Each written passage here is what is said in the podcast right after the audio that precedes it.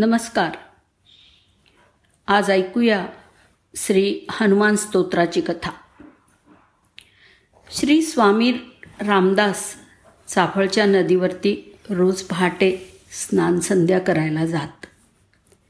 संध्यावंदनानंतर सूर्योदयापासून ते मध्यान्नापर्यंत गुडघाभर पाण्यात उभं राहून श्रीराम जय राम जय जय राम या त्रयोदशाक्षरी मंत्राचा जप करत असत.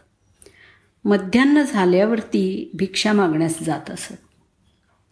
तर त्या जपकाळामध्ये नदीच्या पलीकडील काठावरच्या एका उंच झाडावर स्वामी यायच्या आधीपासूनच एक भलं मोठं वानर बसत असे. स्वामी त्याला रोज पाहत अर्थात तो कोण आहे? काय आहे? ही गोष्ट स्वामी जाणून होते. पण ते आपली साधना चालू ठेवीत. मनात त्यांनासुद्धा उत्सुकता होतीच. पाहू किती दिवस हे चालतंय ते.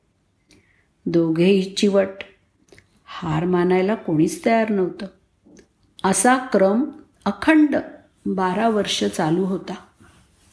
ज्या दिवशी हा मंत्र जप पूर्ण झाला त्या दिवशी त्या वानरांनी झाडावरून खाली उडी मारली आणि समर्थांजवळ महाकाय रूपात येऊन त्यांना कडकडून मिठी मारली. त्याच क्षणी स्वामींच्या मुखातून हे दिव्य स्तोत्र बाहेर पडलं.